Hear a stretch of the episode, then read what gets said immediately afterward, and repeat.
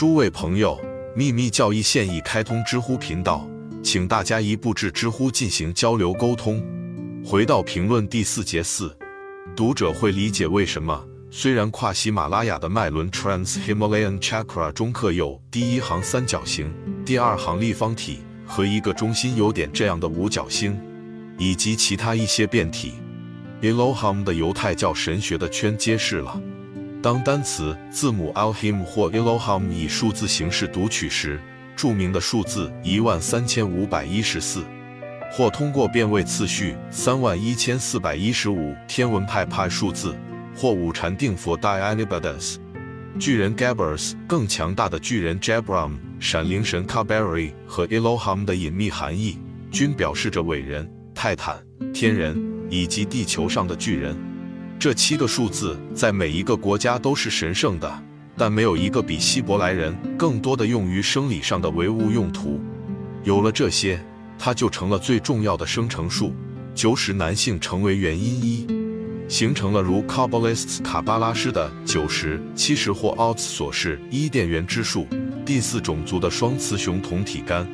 这是神圣的圣洁的象征。性别分离的3和4阶段，22个希伯来字母几乎每一个都只是阳具符号。有关这2个字母如上所示，一个是 Ayin 是消极阴性字母，象征一只眼睛，另一个是阳性字母 TZA 一个鱼钩或飞镖显现出来的象征。而对于印度教徒和雅利安人来说，意义是多方面的，几乎完全与纯粹的形而上学和天文真相有关。他们的往昔圣哲们和众神，他们的恶魔和英雄们有历史和伦理意义。雅利安人从来没有像古希伯来人那样让他们的宗教完全依赖生理符号象征，这可以在公开的印度经文中找到。这些说法是盲目的，可以从他们的相互矛盾中看出。几乎每一部印度史诗 Purâna 和叙事诗 Epic Poem 都有不同的结构，深入的阅读它们都会产生相同的含义。因此，一个技术列举了7个世界，不包括冥界，数量上还有7个。这14个上下世界与七星链的分类无关，它们属于完全空灵的无形的世界。一位卡巴拉师告诉我们，在一部尚未出版的著作中，他将卡巴拉和佐哈尔与雅利安人的隐微教会进行了对比。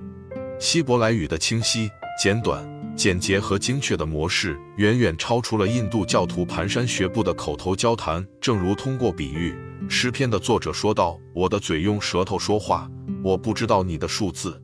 LXXI15。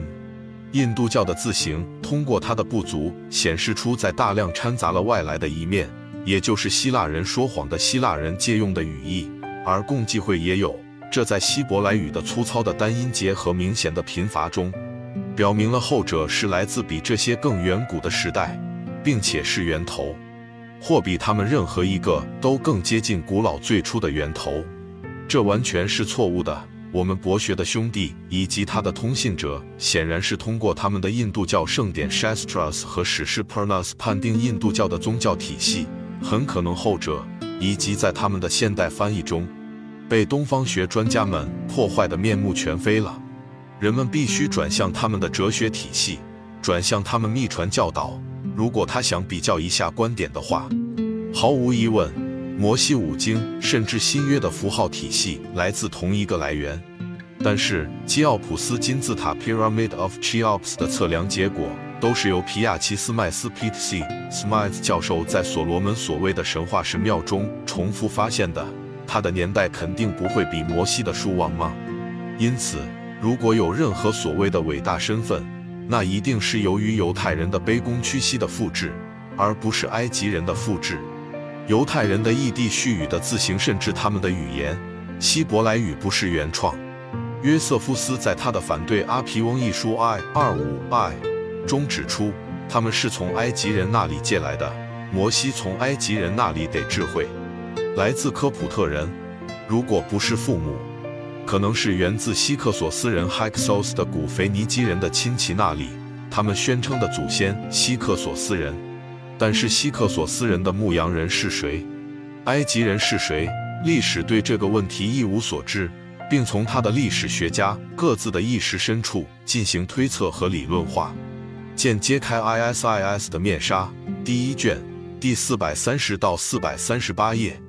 本圣说 Khamism 或者古科普特语是来自西亚，含有闪米特族部分起源，因此见证了雅利安人和闪米特人种族的原始同源统一，并且他把重大事件放在公元前9000年的埃及。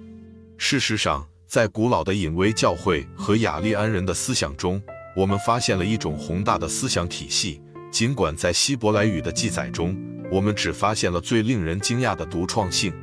即发明了阳具崇拜和性神权崇拜的典范。